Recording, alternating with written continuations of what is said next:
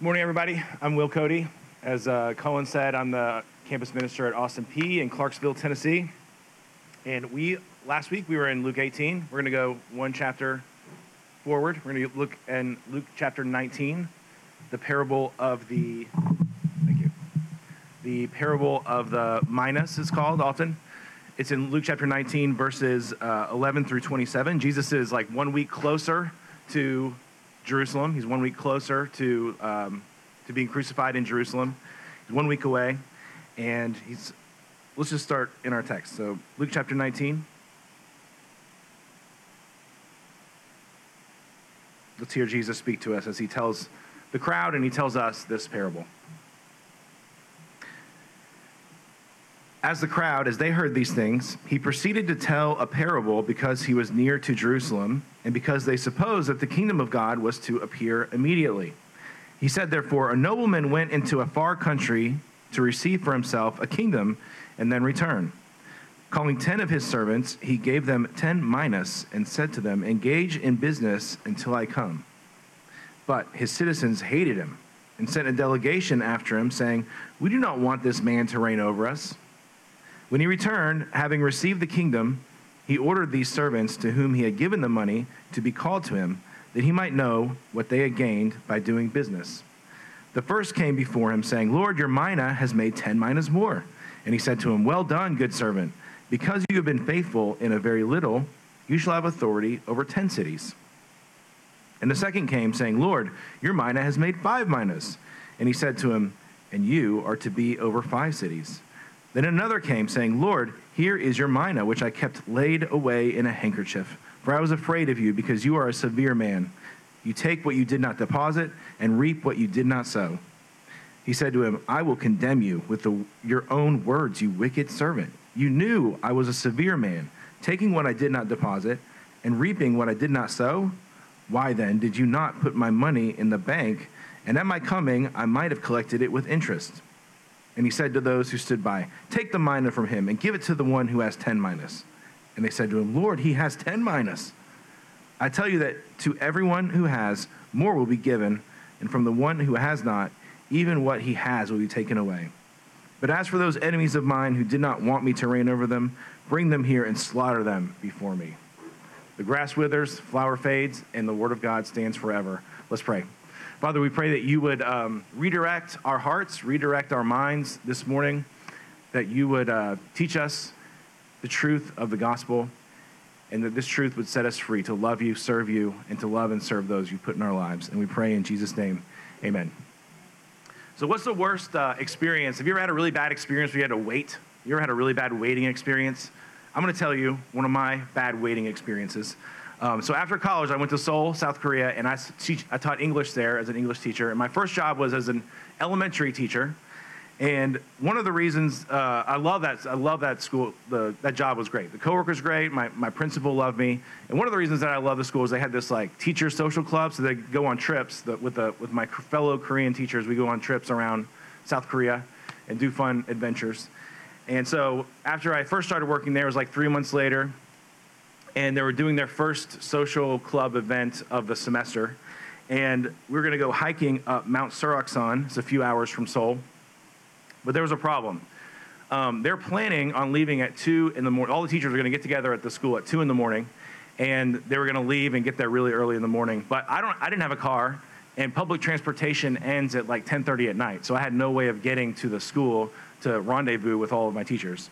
But my principal loved me and he really wanted me to come. So my principal had a plan for how to get me to the to go on this trip. Um, his plan was that I'm going to take the subway, the last subway, at 10:30 at night on Friday night, and then um, I'm going to come to the school and I'm going to meet up with the security guard who apparently sleeps at the school. Thinking about this, I don't know how this made sense, but apparently the security guard sleeps at the school. Maybe he was just doing it this once because I was there. I don't know. So I was going to I was going to meet up with the security guard. I was going to sleep in the little room that he has that's adjoined to the school, and um, and then I'll wake up at two o'clock in the morning and meet up with all the other teachers as we go to the mountain. So. I'm like, this does not sound very fun at all. but I still wanted to go on this adventure, and by this point, I couldn't really say no to the principal because he had thought this elaborate plan up. So Friday night comes, and I get on the subway, 10:30 at night, and then um, I actually wrote. I had like a blog journal kind of thing where I and this is what I wrote down the day after. Okay, here's what happened on that night. I, wrote, I write, Friday night, I came back to school at 10:30 p.m. to sleep with the security guard. I think I woke him up because he didn't look very happy with me. Um, I fell asleep pretty quickly, and then he started snoring.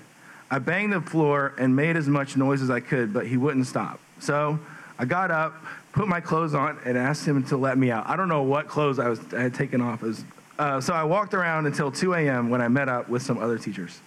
So what followed was like, so I couldn't sleep. I couldn't be. He was snoring so loudly. I had to get out. So I got out, and then I had to walk around. There was, you know, I didn't have a smart. This is before smartphones. I didn't have a smartphone. I didn't have an iPod. I didn't have a book. Everything was closed. There was nothing to do, and it was some of. I just like laid down on a bench and just, I just, well, I just was for three hours. It was terrible. Um, waiting can be some of the most annoying and boring experiences, and even it could be the most, depending on what you're waiting for, it could be a very anxiety ridden experience. And we're all waiting for different things in our lives right now. Um, some of us are waiting for new jobs, some of us are waiting um, word on a friend's health. Maybe you're waiting for a vacation. Maybe you're waiting for this current season of life to change. Jesus, in our parable, he's pointing us this morning to one thing that we are all waiting for, which is his return. Where we are in Luke right now and how the book goes, like the anticipation is just like ramping up right now as he's getting closer to Jerusalem.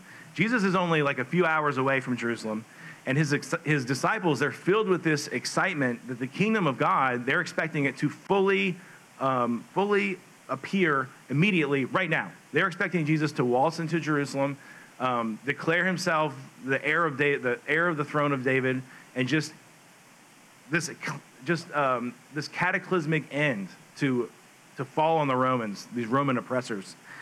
And finally, Jesus is going to make everything right, which has been wrong for so long for the Jews. And as we know, that is not what happens. We know that's not what Jesus does when he comes into Jerusalem.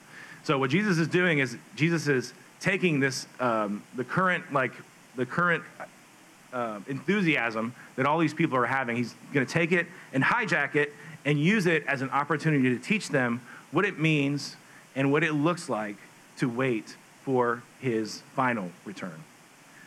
Now, we are in a similar situation to the original audience here.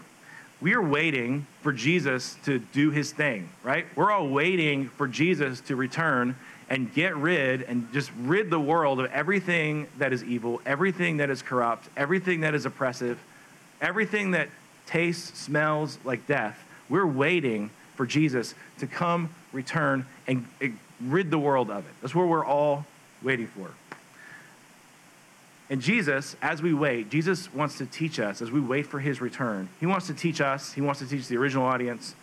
There are things that we need to know, and there are things that we need to do as we wait.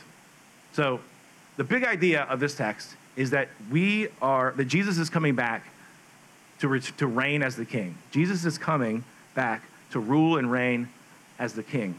And because Jesus is coming back to rule and reign as the king, there are three things that from this text that he wants us to do. And these are our three points. The first is that we should, number one, we should do business for the returning king. Number two, we should look forward to our returning king. And number three, we should be faithful to our returning king.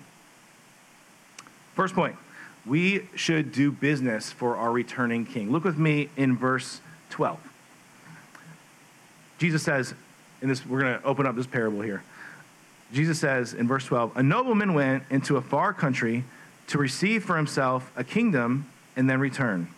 Calling ten of his servants, he gave them ten minas and said to them, Engage in business until I come. But his citizens hated him and sent a delegation after him, saying, We do not want this man to reign over us. So we have this nobleman, and he's going on this long journey to receive a kingdom. And he gathers his servants to him, and he gives them a charge. Now, this is not a common practice today to go on a long journey to receive a kingdom. We, that doesn't make any sense. That didn't make any sense the first time I read this. But it would have made a lot of sense to his original hearers. They would have been familiar with this. Um, they actually had a, a, a recent, semi recent event that was very much like this that Jesus was probably drawing on. There's a guy, Herod the Great. When Jesus was born, Herod the Great was the, was the, uh, the king of that area. And his, when Herod the Great died, his son, his name was Archelaus, he succeeded his father's jurisdiction of Judea and Jerusalem.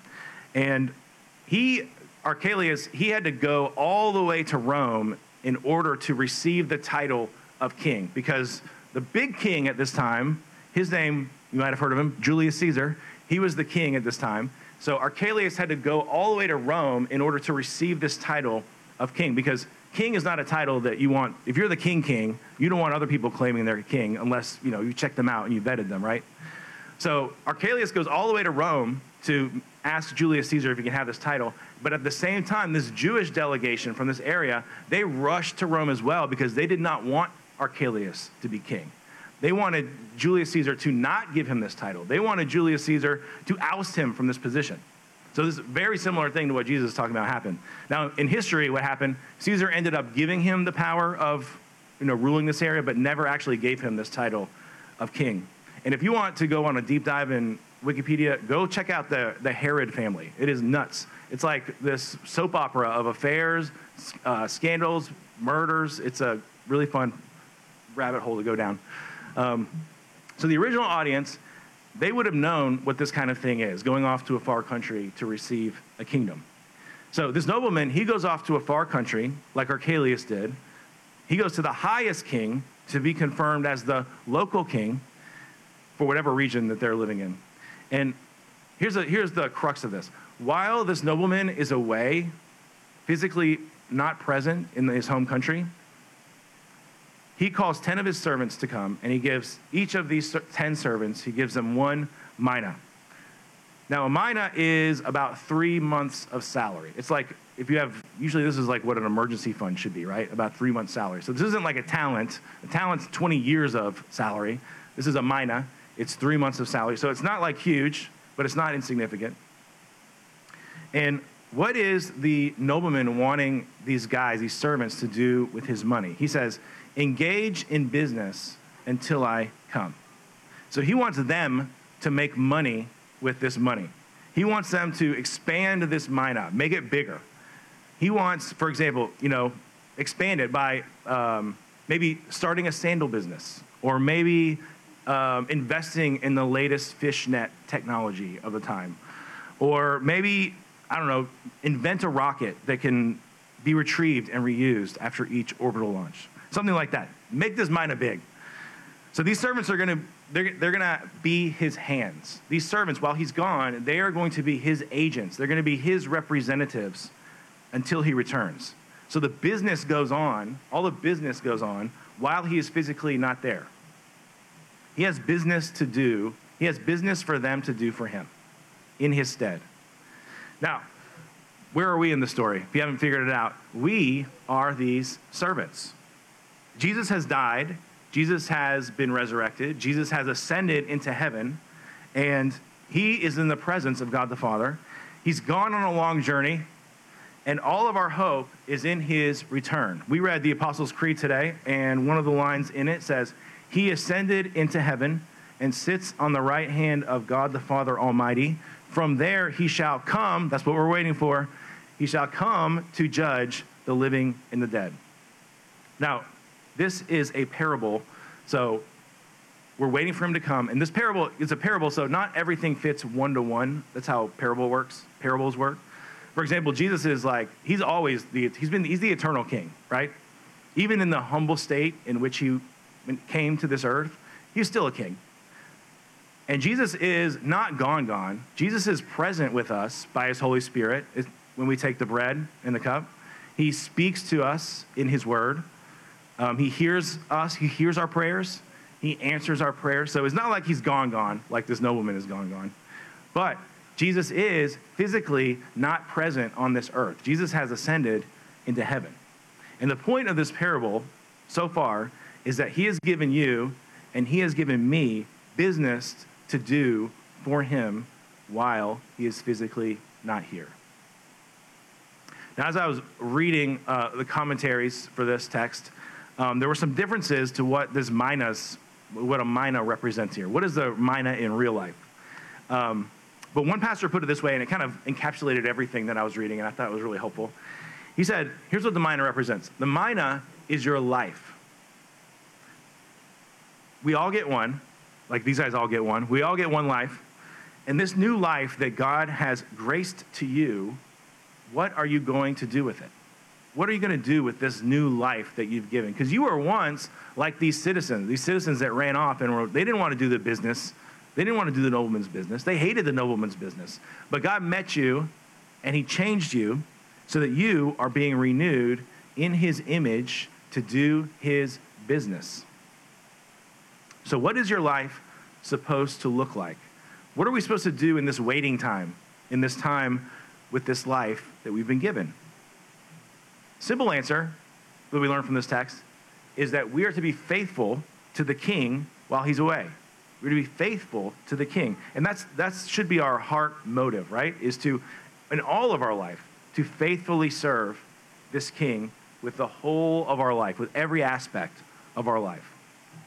You know, God's put you and you only, whatever your name is, God's put you and you only into very specific places with specific, you're in a specific family, you're in a specific neighborhood, you're in a specific place of power, you're in a specific place of weakness, you've got specific friends, and He wants you to use your life to do business for Him wherever He's put you. He's called you and He's chosen you to represent Him, to do His business. We're going to look at some specific examples in a moment. But he's called us to do his business. Now, what should motivate us to do his business? This could be a little overwhelming, or, you know, again, that's a lot of responsibility. What should be our motive? What is a big motive? There's a lot of motives, but what's one big motive from this text? It's kind of a fun one. This is our second point. We should look forward to the returning king. His return is a motivation for us. His, the fact that he's coming should motivate us to do his business, not in a threatening way, but in actually a, a fun way. I'll, I'll explain why. So, one of the worst jobs that I ever had was working at Blockbuster Video. Did anybody here ever work at Blockbuster Video? I was curious how much you got paid if you did, because when I worked at Blockbuster Video, it was a grueling, it, it, it was not objectively grueling and hard, but it felt grueling and hard because this is the only job I've ever had where you actually got paid minimum wage. I've never had a job like that before. It was 5.15 an hour when I was in uh, high school. And I was very happy when Blockbuster went out of business because I did not like that company at all. There, you notice there's always like one left somewhere. There's always one left in Alaska. Um, but finally, one day they're going to kick the bucket completely. Um, one of the jobs, though, that I most enjoyed when I was in college was actually my, in high school was actually my first job. I was a host at this restaurant, so I seated people to their tables. And for some reason, they gave me a part of the tip share. I didn't know how this worked at the time. The first time it happened, I was like blown away. But I could make, and I was 14 years old, so I could make on top of my regular uh, salary that I, this had to be a mistake. On top of my regular salary that I was making, like I could work six hours on a Friday night as a 14 year old, and I make like 100, 120 dollars on top of it. It was nuts. It was nuts. Um, and I bought a guitar with it, which was fun. It was, but all that, that reward that I was getting at the end of my shift, that was a huge motivator and changed the whole way that I saw the job. Changed my whole attitude toward the job. I was a good worker at this restaurant. I loved this job because of the reward that I got for my work and my labor. Now, this sounds a little selfish at first, but go with me, trust me, it's all over the Bible.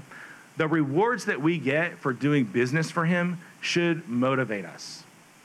It's not the only motivation, but it's a really big one. Look at our text, the rest, some more in our text, verse 16 through 19. That's what happens in our text.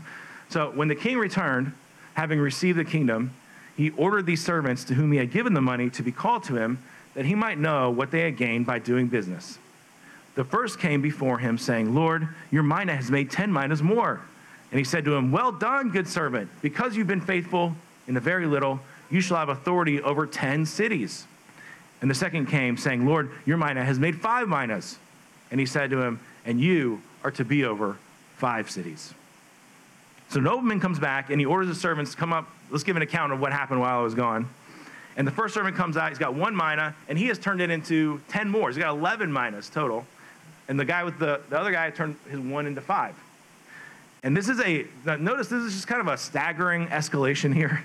They went from having authority over three months of salary to having authority over cities, over whole cities. One guy even got 10 cities. This is a staggering escalation. So what this nobleman king is doing is so he's gone to the big big king, Caesar-ish person, and he's received this rule over this region. And so the nobleman king, the main character here, he's doling out sections of his domain to the servants to take care of that to take care of these places for him. And they're given power by him. They're giving agency. They're made agents over these cities in his stead. They're going to rule these cities with him as the big king over them. And the reward is so the reward is this exponentially bigger reward than they should have received. Exponentially bigger than what they were entrusted with in the beginning. Now, what does that mean for us? What does that look like for us when we receive these rewards? Now, before, I'm going to digress for a second and come back. Before doing RUF, I was a youth director for like four, uh, four years, and I did been doing RUF last year. And I've gotten a lot of questions, a lot of diverse and interesting issues that young people have. And one of them that was kind of interesting that I wouldn't think would come up that much, but it does, comes up often, is the, the, uh, the thought, the issue of eternity. This really freaks people out. ever, maybe it freaks you out too. But I think this, tel- this text helps us. So some people get, they're like, I'm just going to be this disembodied, I'm going to sit in a room forever. That doesn't sound very fun. Um, but this, this text and others help us with that. Um,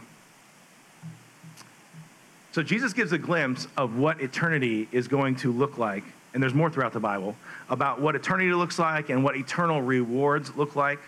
Um, what it looks like here is we're going to be given authority over the, the earth. We're going to be given reign over the earth.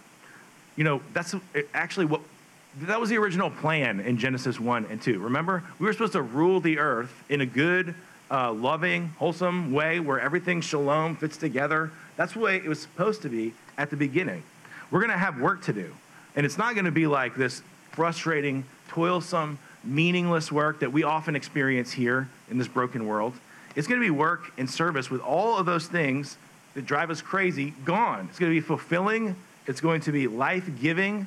That's what we're going to be doing. And we can't really imagine it because we've never experienced it before. There's like kind of a sense um, where there's kind of a sense where we can't really imagine this because we've never experienced eternity before. We've never experienced fulfilling, completely fulfilling, and life giving work before. We've got a taste of it here.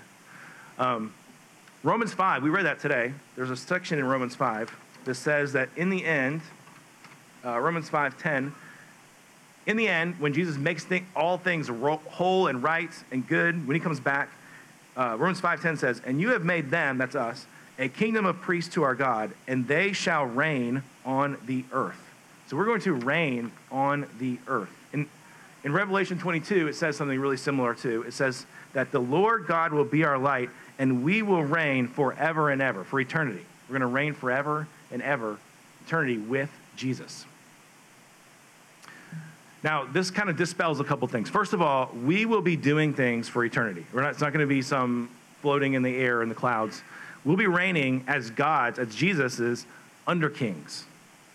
Secondly, eternity is not this disembodied state. We're going to live on this earth. We're going to live here, unless we figure out ways to get to another planet, which could be pretty cool. But we're going to live here on this earth. The very earth that you woke up on this morning, we are going to live here for eternity. But it's going to be changed, it's going to be perfect. And finally, we are going to get rewards that are exponentially greater than what we deserve. We are going to get rewards that are exponentially greater.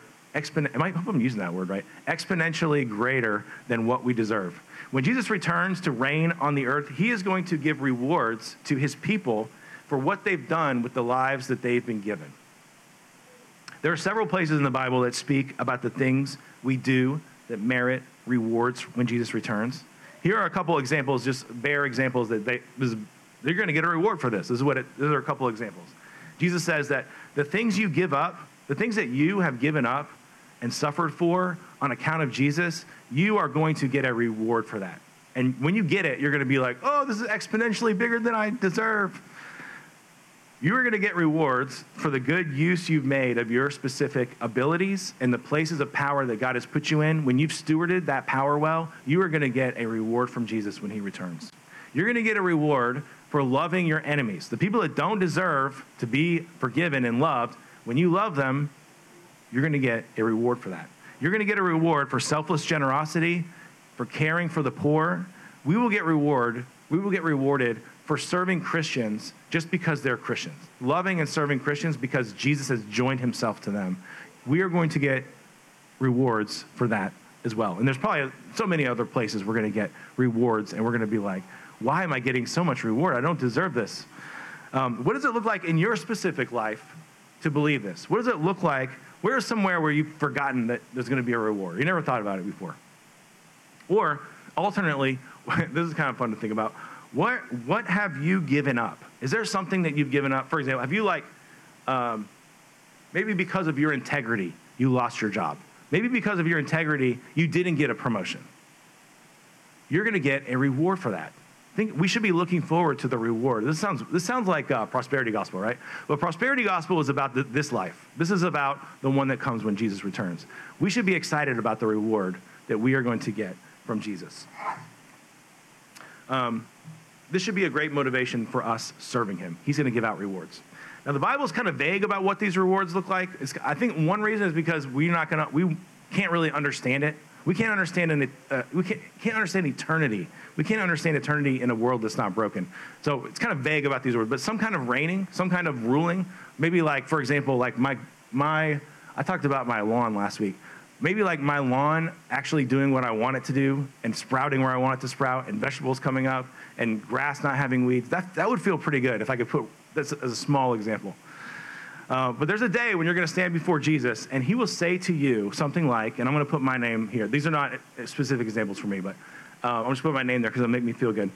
Um, he's going to say something like this to you when he returns. He's going to say, You, Will Cody, the money that you gave to the church, that was used to help this family that really needed help. You were my agent, you were my hands with this family. The money you gave to the church, this enabled Bible studies to happen. This enabled the worship service to happen. This enabled people to come to know me that would have never known me if you had not given this money to the church. Well done, good servant. Take this, take this reward. And I'm going to be like, that's too much. Um, Will Cody, you didn't hit your sister back when she was acting like your enemy, but you shared your chicken nuggets with her in return. Here is your reward. Uh, you, Will Cody, you were promoted to a manager, and instead of using your new power to, um, instead of using your, your power for your own gain, you used it to um, actively prevent corruption, to stand up for little people, people that don't have power. You went out of your way to help those who needed help with this power that you were given. Here's your reward, Will Cody. Or, Will Cody, you, when you realized that your marriage was in trouble, you humbled yourself to go to counseling in order to love your wife and your children. Here is your reward, Will Cody.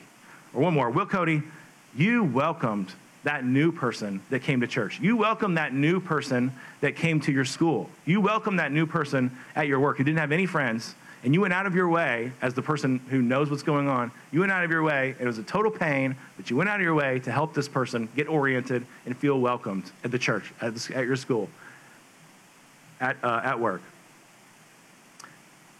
Here's your reward Jesus is coming back as king, and why do we look forward to his returning? Because he is giving us rewards when he comes. And that leads us to our third point. Because Jesus is coming back as king, we should be faithful to our returning king. Look with me. We are not going to read it all. We should read a couple of verses, but look with me in verse 20. A third servant comes up and says, Lord, here is your mina, which I kept laid away in a handkerchief. For I was afraid of you, because you're a severe man. You take what you did not deposit, and you reap what you did not sow. So, in response, the king takes away that guy's mina, and gives it to the guy with 10 minas. So, this third servant, he, instead of doing business for the king, he takes his mina and he takes his life and he hides it away. It's safe. He hides it away. He does no work for the returning king. He's not faithful with what he has been given, this life he's been given. So he gets no reward.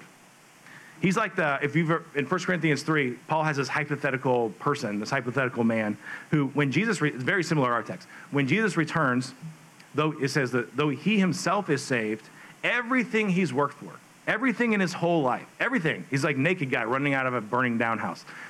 Everything that he's worked for has been burned away because it wasn't worth anything. It wasn't the king's business, so it was worthless. And he, at the end of his life, he's got nothing. Nothing to show for it. Nothing, nothing that was done for the king. And this guy's saved, but he's got nothing.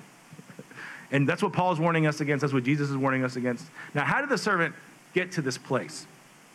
Well, he says, his own words say that he was afraid and accuses the king of being severe and basically that the king was stealing things that was, wasn't his. But from everything that we've heard about this king, he's great, right? This king, he shares his power with those under him. He enables, he, he's not, he, he enables people. He rewards his servants exponentially compared to what they have accomplished. And if we suspend like our inherent skepticism with authority figures for a moment, the big king trusted this nobleman. The big king gave him this title and this authority, so he must be good. He's a good king. But what keeps us from being faithful with these new lives that God has graced us with, that God has given us? One reason that our text um, offers us is that we start to think of God like we used to, like those citizens, right? The citizens that ran off and didn't want him to be king. Those citizens and this third servant have a very similar mindset. Why are we not hospitable to new people? Why are we tempted not to be generous with our money? Why are we tempted to hit our sister's back or retali- whatever retaliation looks like for you? It's because we don't believe that God is good. We don't believe that God is taking care of us. We have to take care of ourselves because He's not going to do it. Why would I make myself uncomfortable? Why would I put my life on the line? Why would I risk anything in my life if I don't, if I, if in the same time I believe God doesn't have my back, that God's not taking care of me, that God's not coming back, that Jesus isn't coming back? And maybe He's even malevolent. Maybe He's even not a good God. I wouldn't. I would never do that. Why would you? You wouldn't. One reason that the first two servants were so successful, it seems like, in contrast to this, is that they knew that the king had their back. As they did business, they were free to fail. They were free to, as long as they were faithful to him, as long as they were doing it for him, whatever. I've got a friend that I, I think of as a very successful person, and he started his own um, ad agency several years ago. He's very successful, and I was like, man, what's? I, one time I was like, wow, you're really successful. What's it like to be so successful? And he's like, Will, I failed at everything I've ever done. And he listed like his career, his career history to me. I was like, wow, you are a failure. but he's free to fail. In, this specific example, he just goes for it. He, he uses his, his, even his failures. Now, you think this king, if he came back and if he saw that the servants were being faithful to their king, but things just weren't working out, maybe they were stuttering and failing, but they were faithful. They were wanting to be faithful to this king. You think he would have rewarded them? I'm sure he would have. It was their faithfulness that was the basis for this reward. He wanted to see their faithfulness. That's what it comes down to here. This is like the crux of this parable. Is your life, does your, or does your life tend toward a desperate, fearful clinging for self preservation? Or is it, or is your life this adventure, trusting this king and doing his business? Your, your life is all about doing his business for him with the end of eternal rewards. That's the crux of this parable. Where, where do you tend toward? That's what Jesus wants to open up for you. So, like the parable last week, the Pharisee and the tax collector, this parable is kind of open ended here at the end as well for us to answer the question Will the servant realize that he was wrong and take up the charge again to be faithful to his king? Will the citizens that are hostile to this king and this king's business, that the king has just ordered to come be slaughtered in front of him, um, is there still time to ask for mercy? He leaves that up to his listeners to decide. But I think there is. I think there is. And for any of us who are listening, who, who have not entrusted ourselves to this faithful king and to serve him. Because the king who is actually telling this parable right here, he, in a week, he's, he's, in a week, he's going to enter Jerusalem, a city filled with people that hate him. And when they're killing him on the cross, murdering him, this is in Luke's gospel a couple chapters later. This is the, this is the gospel where he cries out, Father, forgive them, for they know not what they do, as they are murdering him. Jesus spends time dying to pray to God to forgive these people that are presently killing him. This is the kind of king you can be faithful toward. Because at one time, that was you. You were his enemy. I was his enemy. And he came and sought us out. He was faithful to us when we were not only unfaithful, we were his enemies. We can be faithful to him because he is faithful to us when we were enemies and even today. And he proves his faithfulness to us again here in this meal. He died for his enemies. He died for you and me. And we remember the great extent to which he loved us as we eat and drink this sacrifice. And as we eat and drink by his Holy Spirit, he is present with us and he helps us to trust him. Now, this is not City Church's table. This is not the PCA's table. This is Jesus' table. This is the Lord's table, right? And if Jesus is your Lord and Savior, please come and taste the freedom and forgiveness that is yours in Jesus Christ. Come taste his faithfulness. If Jesus is not your Lord and Savior, we would ask that you would pass on this bread and cup, and instead that you take a moment and think about Jesus and consider him and what you're passing up here, and consider the freedom, the forgiveness that could be yours, that would be yours, absolutely, if you were to entrust yourself to him. Jesus Christ, on the night in which he was betrayed, he took the bread, and we, when he had given thanks, he broke it, and he gave it to his disciples and said, Take and eat. This is my body, which is for you. Do this in remembrance of me. In the same manner, he took the cup and having, having, having given thanks, having given thanks, he gave it to the disciples, saying, This cup is the new covenant in my blood, which is shed for many for the remissions of sins. Drink this, all of you. Let's pray. Father, we thank you for enlisting us in this business of the King. As we eat and we drink, the lengths to which Jesus went to win us for you, by your Spirit, work in our hearts that our fears would melt away so that we would be faithful servants to our faithful King. And we pray this in the name of our Lord and Savior, Jesus Christ. Amen.